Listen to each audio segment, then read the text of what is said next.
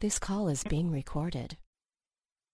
What's up, everybody? It's another installation of The Side Hustle here. Jimmy, alongside with the two Angelas, which we will refer to as Angela and Jules, so we don't confuse our listeners out there. We've got Angela Munoz, a.k.a. Jules, in Eureka, California. Angela, say hi. Unmute that thing and say hi. I had to put you on the spot early on in this one. And then Angela Melchiori in San Francisco. Hi, Angela. Hey, Jimmy. How's it going? Hey, we're going to do that. All right, cut. We're going to do that again. Can you sound a little more enthused? Let's try this one more time in 3, 2, 1. Hi, Angela in San Francisco. Hi, Jimmy. How are you? You just went full blown, is that better?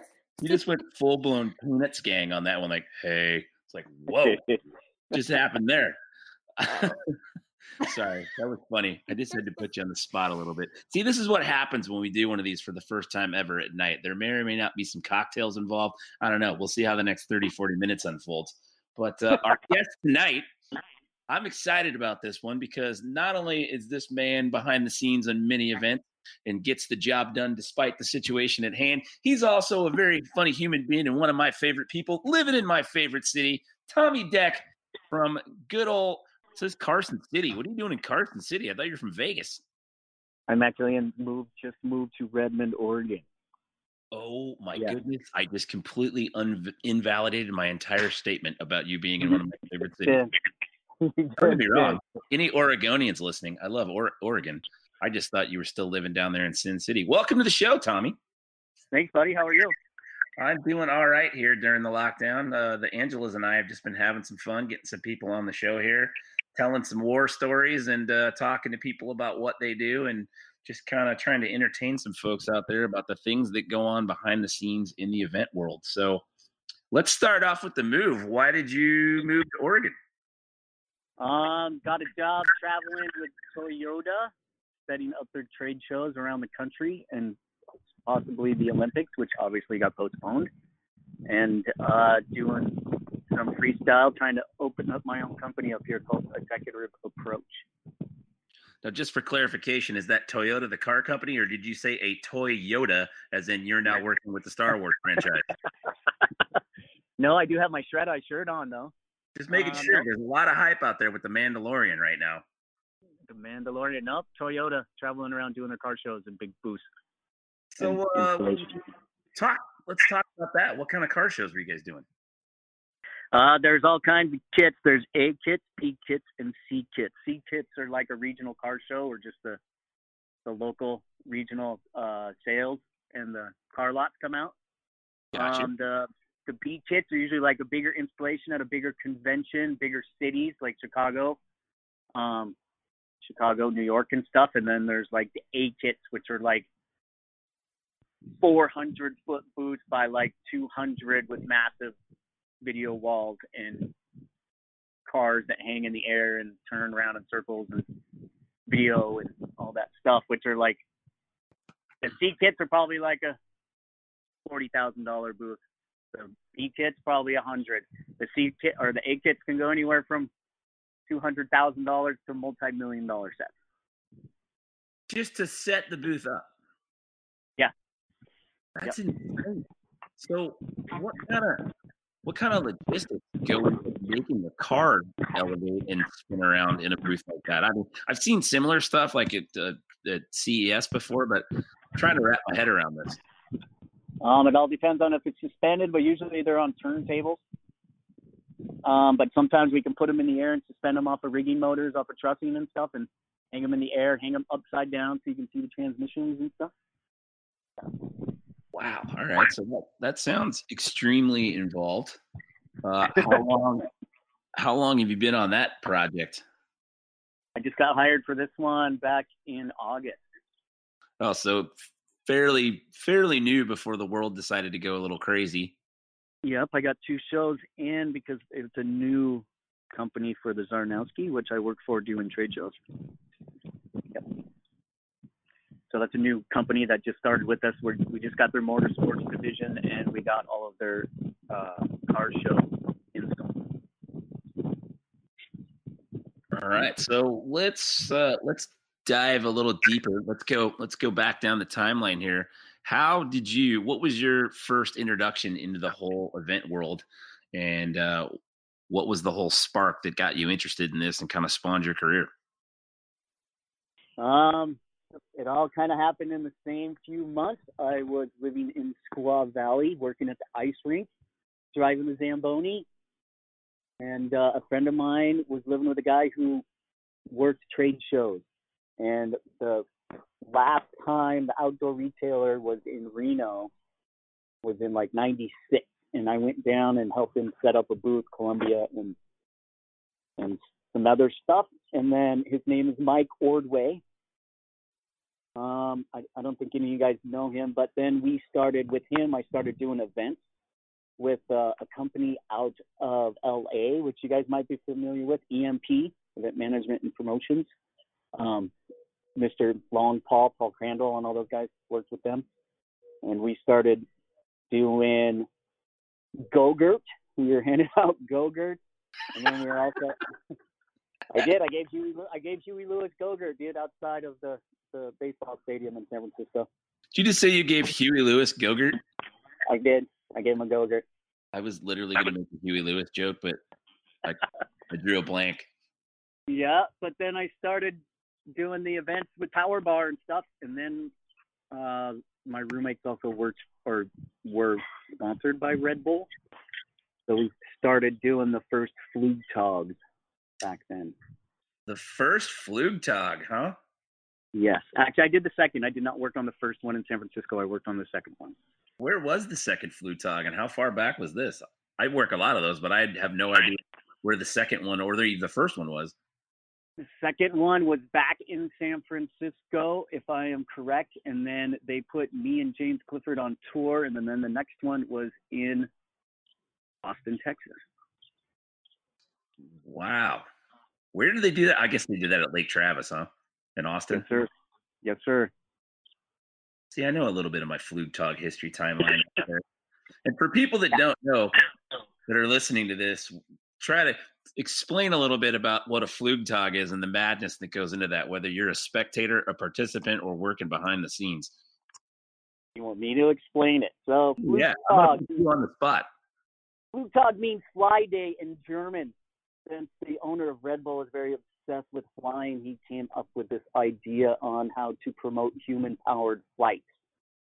And back in the inception of the Flugtag, they had like really cool devices like catapults and slingshots and all these other contraptions that you were able to have, as long as it didn't have like 2-to-1 gear ratios, but you could have like tension cords and all that kind of stuff.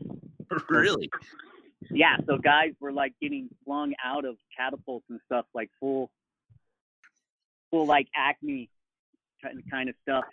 I was just saying, I'm having this whole Roadrunner Wile E. Coyote vision in my head right now.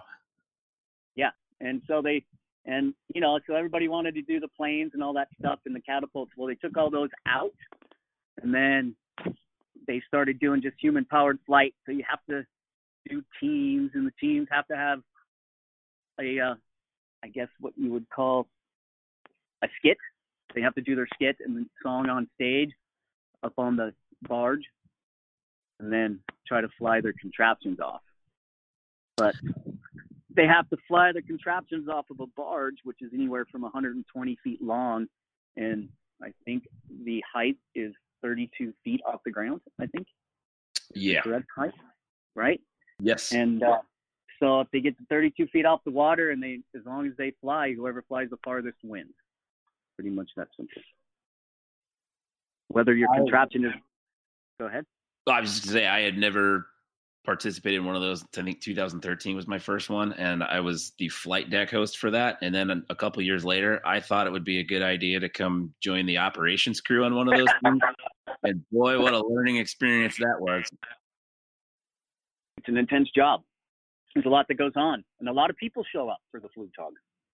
Yeah, that was an understatement for sure. And it was a good time in Portland, Oregon, and we got bugged by OSHA the entire week. That was fantastic. Yeah. Did we actually get shut down? So in Portland, yeah, we got, was that, we did officially, I mean, I know they were on site shutting us down, but I feel like we kind of let the show roll for longer than we were supposed to, right? Or am I wrong on this? No, we actually got shut down by the Coast Guard. The Coast Guard and the Sheriff's Department came in together and shut us down because we partied really hard in Portland, and they decided to block the whole Willamette, the river, which is a major shipping route. And so they wouldn't move out of the way of all the barges and stuff, and they just moored up in the middle of the river and started throwing beer cans and bottles at the Coast Guard and at the sheriff's boats and all that stuff. And so they came in and shut us down.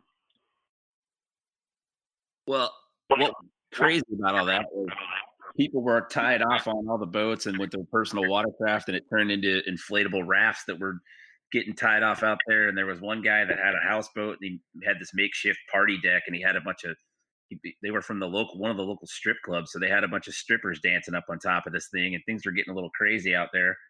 But there's a giant tour boat that goes up and down the river, the Portland Princess. And that guy came out of dock, and he was moving down the river for his cruise and was honking his horn. And he came out hot and was not stopping for anything because he's got the right of way. And he actually clipped a couple of people. And that's when things started to get out of control, and the sheriffs were going out there on their boats, and people were just not listening to them and throwing, like you said, throwing beer cans at them. And I remember standing on the flight going, "Oh, this would never fly in Texas. If you threw a beer can at a sheriff, you'd be in handcuffs. You're in trouble." Yeah. But it was wild. Yeah, they pretty much, and we only had like 7 more people to go. Yeah, there was like 7 or 8 craft left, I remember. Yeah. I remember getting the radio call. It was like, very slowly take that group of gentlemen off the flight deck. Don't tell them what's going on, but then put barricades up at the bottom. Because we were told if one more person or one more thing goes off of this flight deck, we're looking at a federal charge. Yeah. I mean, it got all the way to, yeah. Well, the hippies the week before didn't help out, that blocked the bridge for the oil tanker going out. So the Coast Guard was already mad that week. Oh, it was an interesting time. And it was crazy because there were so many people packed into that hillside for that event. I was blown away by the turnout for that thing. That was monstrous. They made us, did you remember they made us carpet? They made us carpet the Burnside Bridge because of the permits from the previous, that the town was so mad at us. We had to carpet 4 feet of the bridge. I do. The whole way. Oh. Good times. Kids, if you're listening, if you ever want to work events, this is what you're getting into. Carpeting bridges in the Pacific Northwest. And then potential bum fights as well on the loadout. That was an interesting one. One of our security guys ended up getting a broken beer bottle thrown at him. Remember that one? He got a slash across his chest. He got cut. Yeah.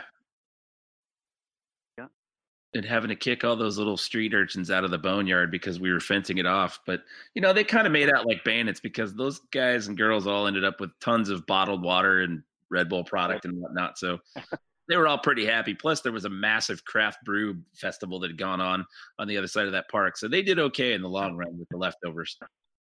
They were partying for that week. I just remember Loadout having to clean up all the needles off of the beach. Remember, we spent hours one day just cleaning that one little strip of beach. It was Red Bull cans and hypodermic needles for days. That's all. I just remember filling up my bag. That was a party. That's a party. Oh my goodness. Do you remember the guy that was living on the river in the little makeshift pirate ship? Oh, yeah. And he was tied off right next to the dock, and technically they couldn't make him move because you're allowed to be moored in one place for up to 30 days. Yep, public waterway. He was a little pirate dude. Yeah.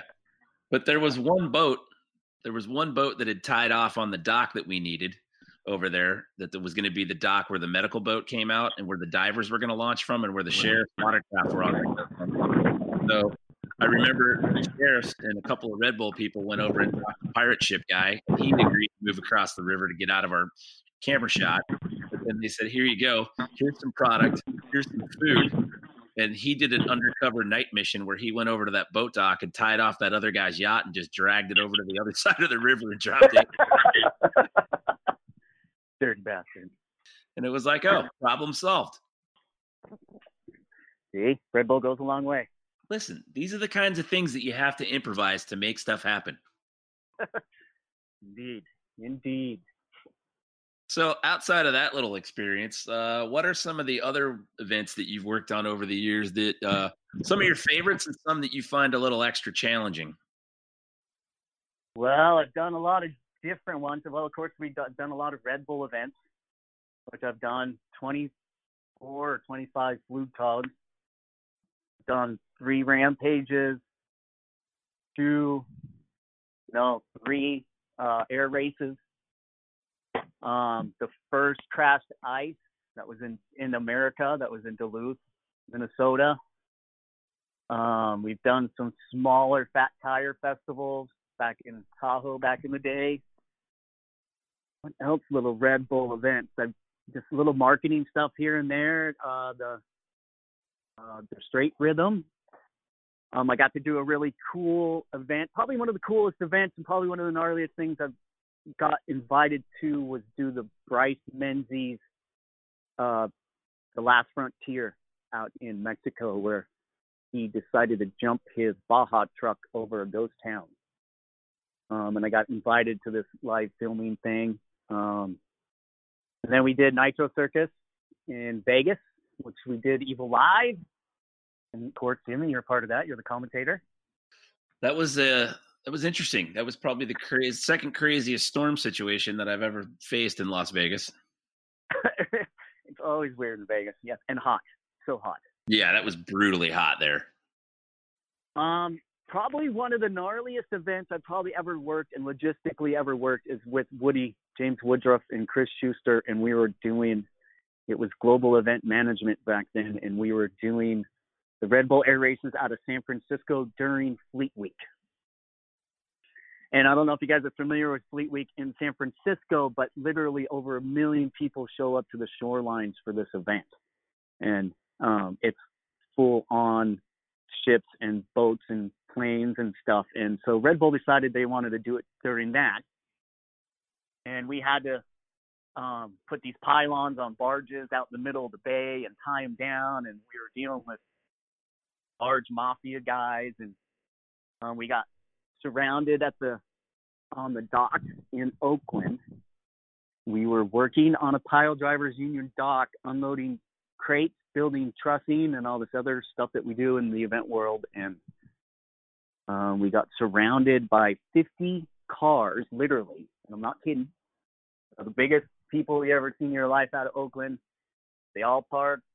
Every one of them got in their trunk, and they weren't going to let us out. Yeah. Because we were working illegally on a union dock in Oakland, which is a big no-no. I don't know if you guys are, and you're probably familiar with that.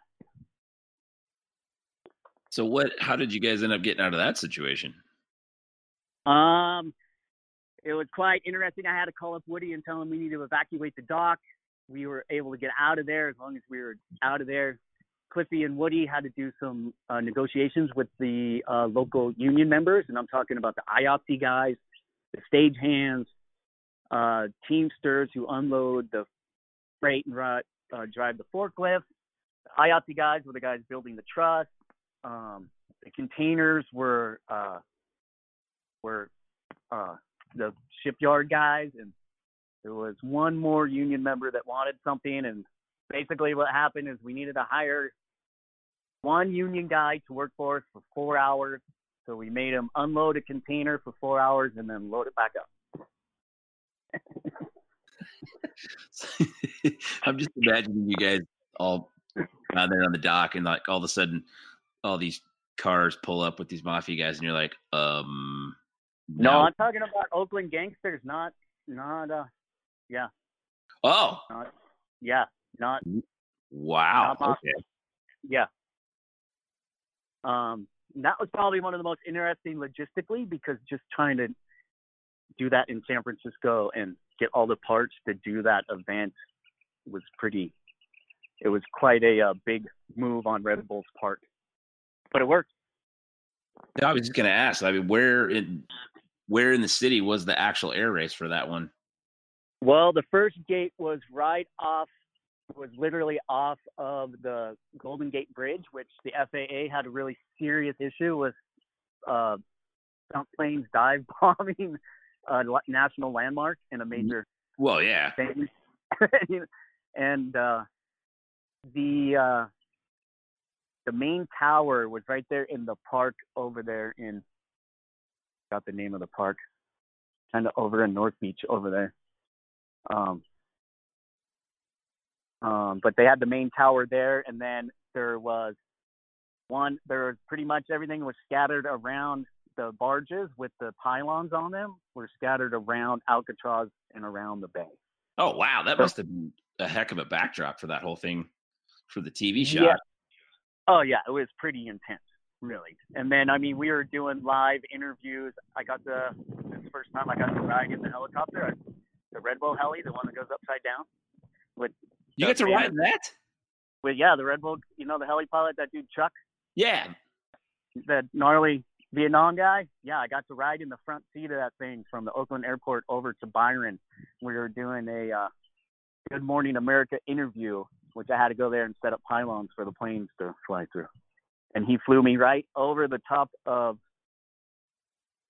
the highest peak right there in the bay. Oh, that's amazing. Yeah, it was pretty cool. That dude's gnarly. Yeah, that guy's crazy. I mean, I remember the first time I worked a Red Bull event where he was doing one of the intermission entertainment gigs. I was like, is he going to backflip a helicopter? Yeah. Like, oh, yeah. He sure is. Like, that guy's insane what he's able to do with that helicopter. Yeah. So that was just one of the events. And then I do a lot of trade shows along with events. I work in the union out of Vegas. So I've been doing trade shows for as long as I've been doing events. Say, that probably keeps you pretty busy, though, in between doing road events, because, I mean, Vegas and their conventions is just, I mean, if you've never been to Vegas, that convention center is massive. And it's only doubling. They're expanding it, eh? Yes, sir. It goes all the way to the Strip now. Wow. I'm trying to think of when the last time I was out there was. It's been a hot minute. That's crazy. Plus now they're getting an NFL team. They've got an NHL team. That place is going crazy. We got a women's NBA team, minor league baseball team, but I'm out of there. I don't live there anymore. What's the minor league baseball team? Do they have some sort of like alien theme? Aren't they like the Area 51s or something? Area 51s, and they got this huge baseball stadium. It's fancy. I heard a rumor that the NFL stadium has some sort of crazy thing on it where the top part where the luxury suites are can rotate. So you can move that around for different configurations, like whether it's football or concerts or whatnot. Can only imagine. Some friends of mine were someone had riggers in there. They said it's pretty crazy. So going back to your story there about air race in San Francisco, you'd mentioned the FAA. That's an interesting point. I want to bring up, because a lot of people think about events and whatnot. I mean, that one's kind of obvious because you're dealing with airplanes. So obviously you're going to need some FAA clearance, but a lot of times when you go to events, you've got to get FAA clearance to fly your drones for your camera shots too, especially if you're anywhere near an airport. And I'm not talking like a major commercial traffic airport, even just a local regional one where they fly private planes out of. That's kind of a weird little sidebar thing that a lot of people don't think about in the event world. Right, getting permits for airspace and clearing airspace is it's actually quite an expense, really. And then, of course, Red Bull events, you got to get it cleared because you're getting Red Bull skydivers coming in and all that.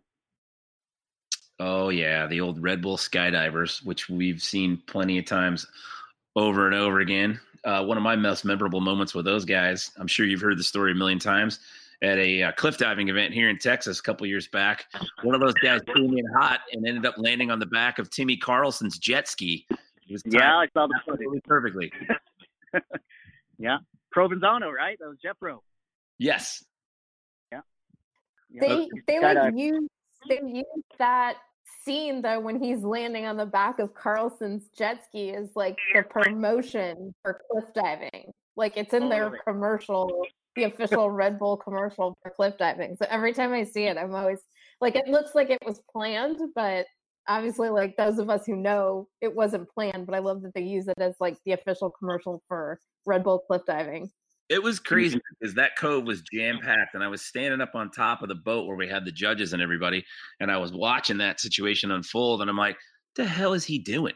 And I was like, is he going to try to catch that guy in the back of that wave runner? And then he just lined it up, and that guy came in hot. I'm like, oh, man, this is actually going to work. And then, I mean, it was perfect. I mean, the way that he stepped down into that trait, and literally he just sat right back down and then just put his arm around Timmy's shoulder, and they just rode off into the sunset. And I was like, you've got to be kidding me. And the entire cove just erupted, and everybody's honking their boat horns and whatnot. It was insane. Timmy was all stoked. Oh, Timmy. Yeah, he's tried to recreate that magic a couple of times since, and it hadn't quite worked out. But it's funny. It's urban legend out there at Possum Kingdom Lake where we did that event. It's about an hour outside of Fort Worth, and people. I run across people all the time, like, "Oh, you were at Red Bull events?" Like, yeah, like, see, hear about that guy with the skydiver and the jet ski out of Possum Kingdom? I was like, yep. I was like, oh, you Texans. Oh, I know. It's a big. There's a lot of like wealthy vacation homes out there, so you know it's very popular place destination for like 4th of July, Memorial Day, Labor Day weekend, and whatnot. So the story's gotten out. Timmy's a legend. Timmy is a legend. So I don't know where else to go. Like the beginning, that's pretty much the beginning for me. It's like kind of I started everything at the same time, really. So what did you think your career path was going to be early on before all this stuff started happening? What did you originally want to do? I wanted to be Tommy Lee. In which capacity? Wanted to be a rock star. I don't know. I found Tahoe. Once I moved to Tahoe, I moved in with a bunch of guys that one guy owned a bungee jumping company. One guy was a professional base jumper.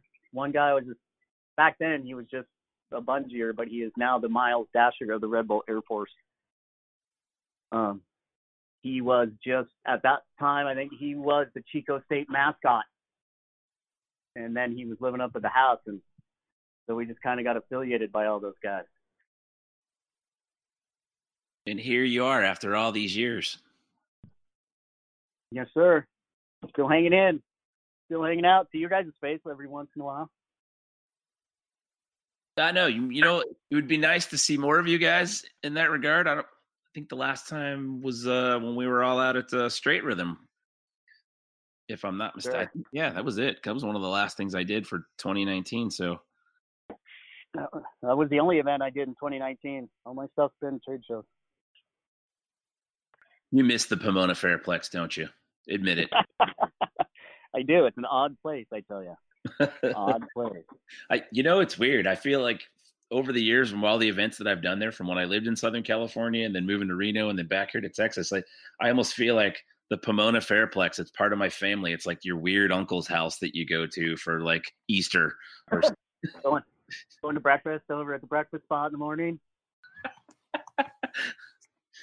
I wonder how those guys are holding up during all this. I mean, they serve food, so they're an essential business, but I'm guessing that most of the other businesses in their neck of the woods are closed down and things aren't going so swell for them over there. Ooh, poor guys. I know. They're going to be wondering come September, like, hey, where is that crew of misfits that comes in here every morning and causes a little bit of a log jam to our system? Every morning. Well, maybe every other morning. Because Jules likes to mix it up sometimes, and Angela too, where we go over to the donut shop.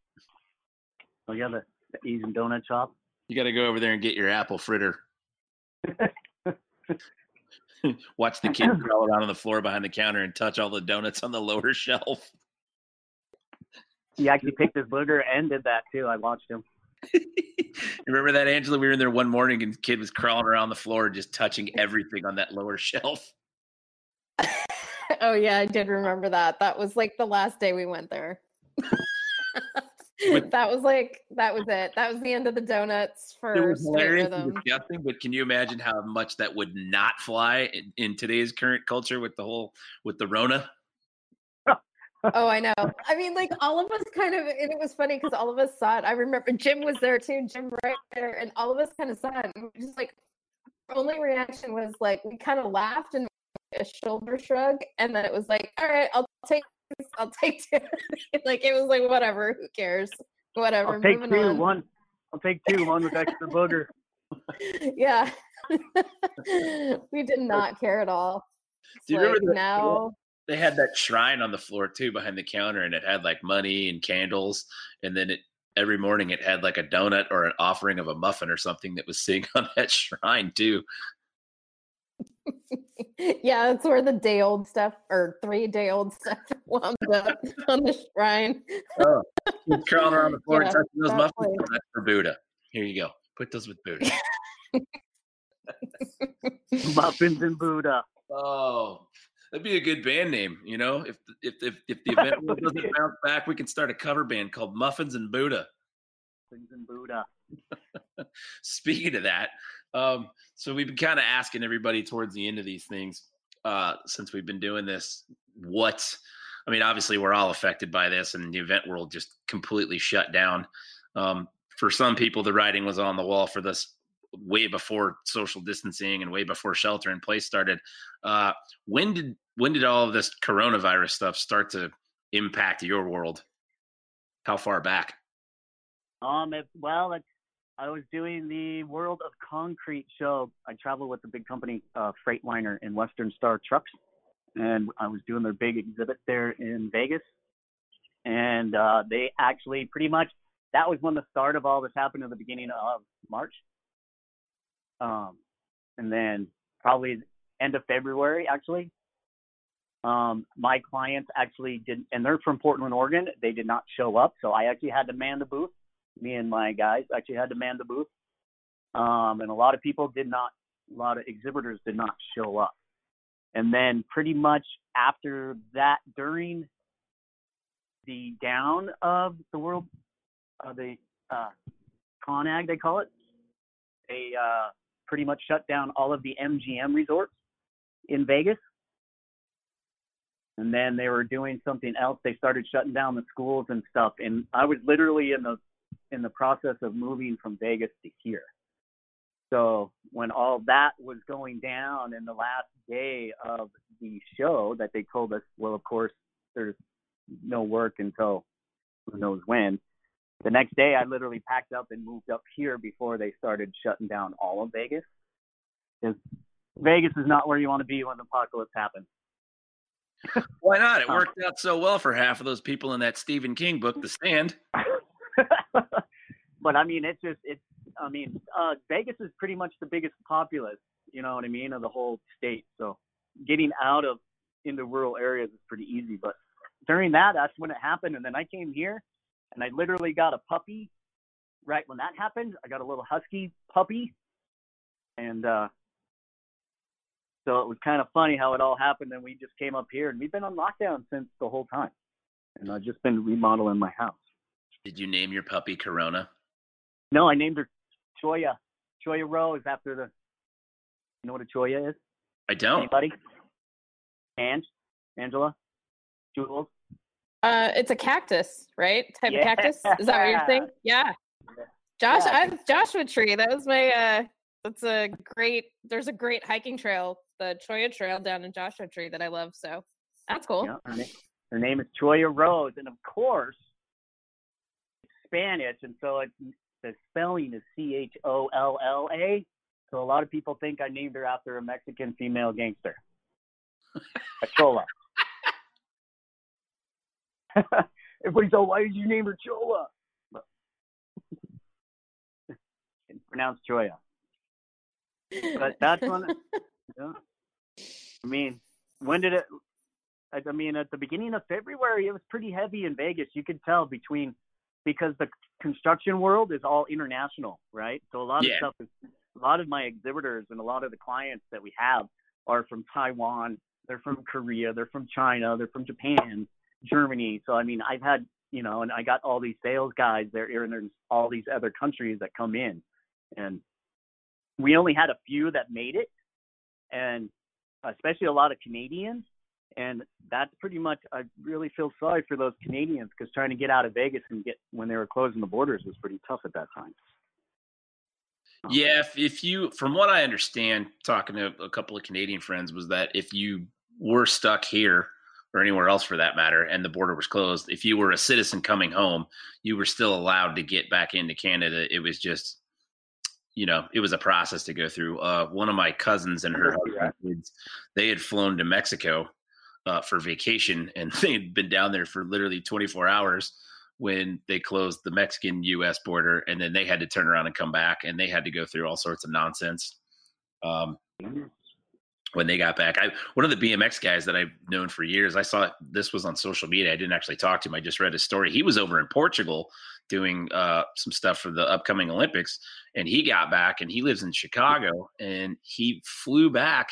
He said that when they landed, that there were people that came onto the plane that were in full-blown hazmat suits, and they came down and they took everybody's information and they took everybody's temperature, and you had to fill out like where you'd been and your home address and all this information. And after they went through everybody on the aircraft and took everybody's temperature, you know, after being on a flight for who knows how many hours, then you had to get off the plane, and then you had to go down and do your actual customs and all that other stuff. But he said when they pulled up to the gate, they were told, hey, nobody get out of your seats. And somebody had gotten up because they had to use the bathroom really bad, and they got barked at, like, sit down.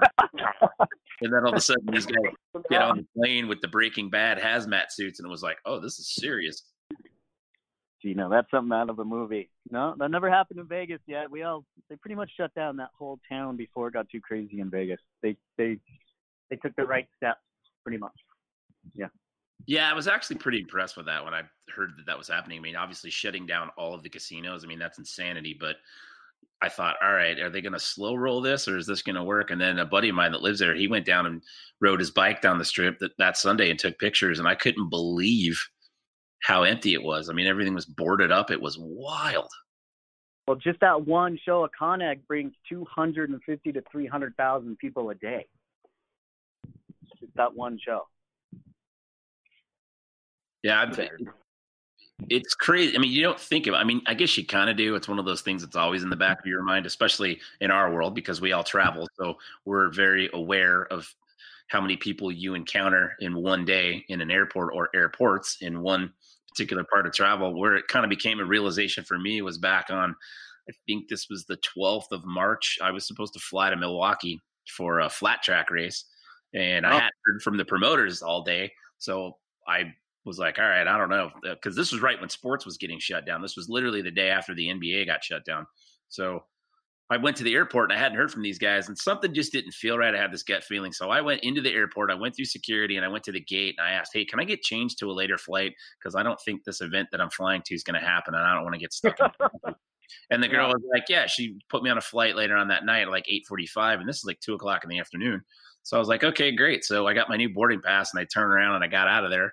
And it just, I don't know, the airport felt off. There was a weird energy, and half the people in there were wearing masks, and you know, this is still mid-March, so it's not super crazy here yet, but it was half the people that you normally see.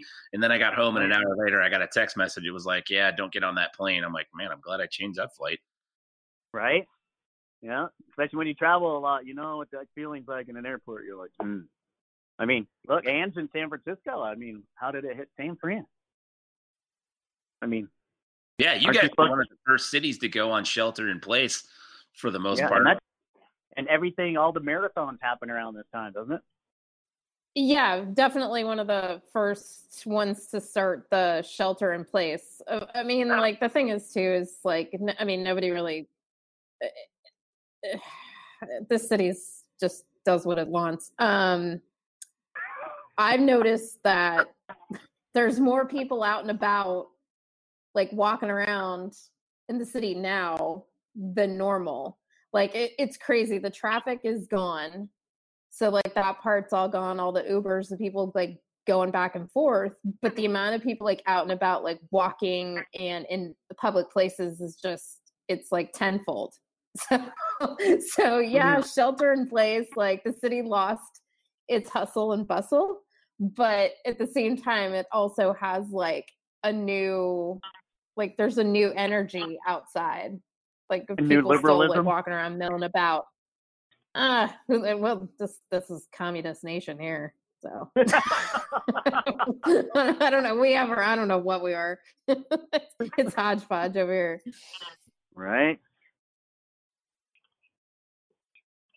So how is everybody following through with that now? Because you guys have been going. I mean, you guys were in this for a while before the state had a whole mandate. I mean, is everybody kind of falling into line there? Or? Up in Oregon?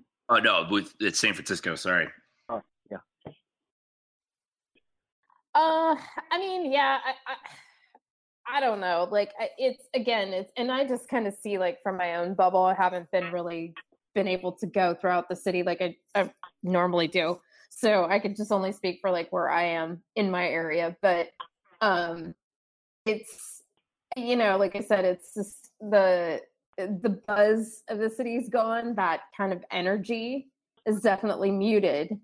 But like I said, at the same time, you could still feel like there's people everywhere, you know, everybody's on a Zoom call, but they're all doing it by their window. So like I open my window, I can hear 27 conference calls going off. You know what I mean? Cause I mean, it's a city, we all live on top of one another. We're still in close quarters. So yeah. But yeah, I mean, it's interesting here. And then, I mean, for us, obviously, like the event side of it, I mean, this is the time when, you know, we would have had some pretty big events for the city, gearing up for, you know, massive amounts of people gathering. And, you know, just not having those right now, which is really like what the city's known for. So, you know, Beta Breakers, big event, you know, that's 60,000 people out in the streets of San Francisco. Plus, I mean, who knows, the people that party and come out for that event is huge.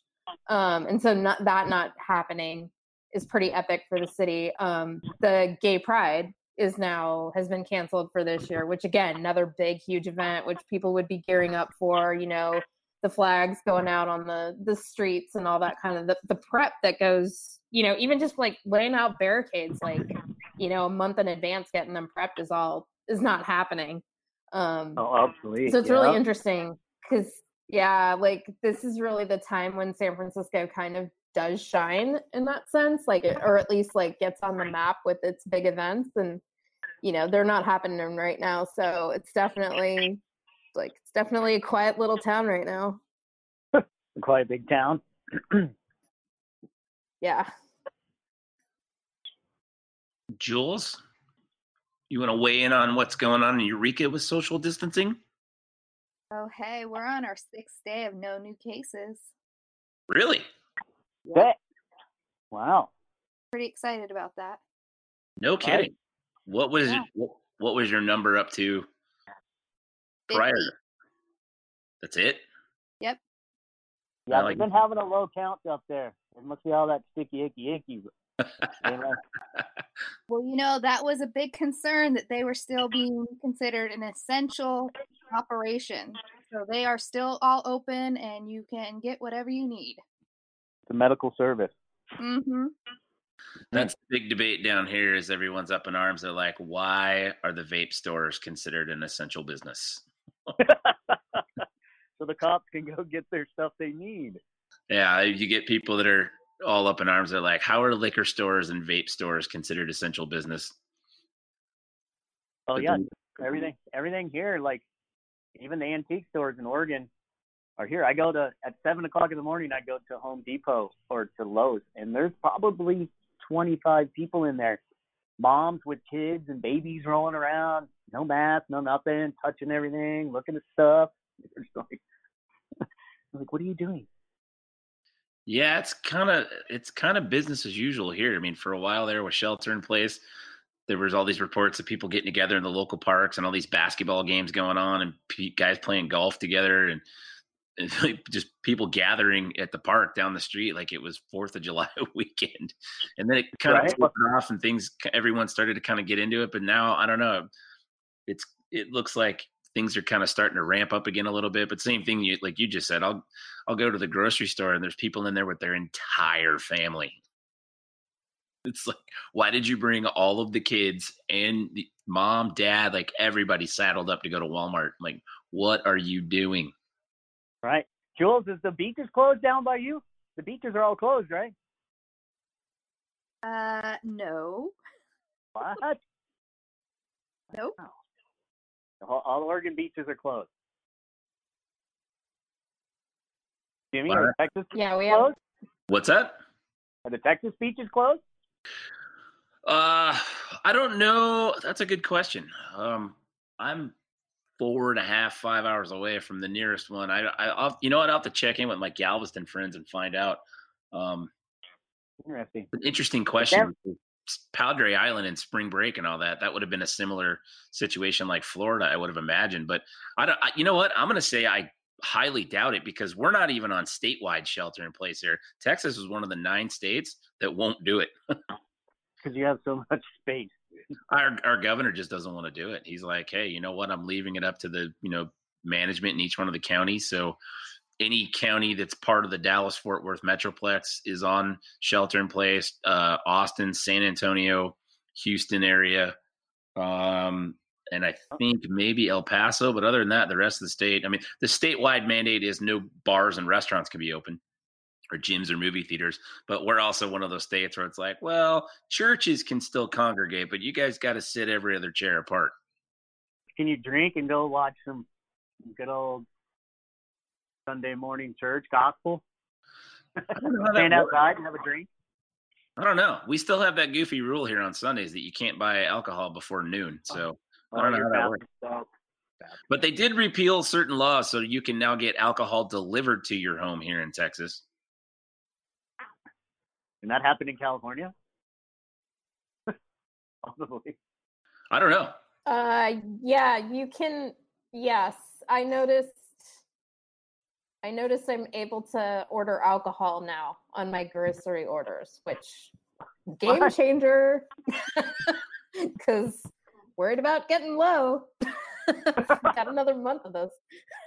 So yes, you can get alcohol delivered, or at least where I am, I can get alcohol delivered.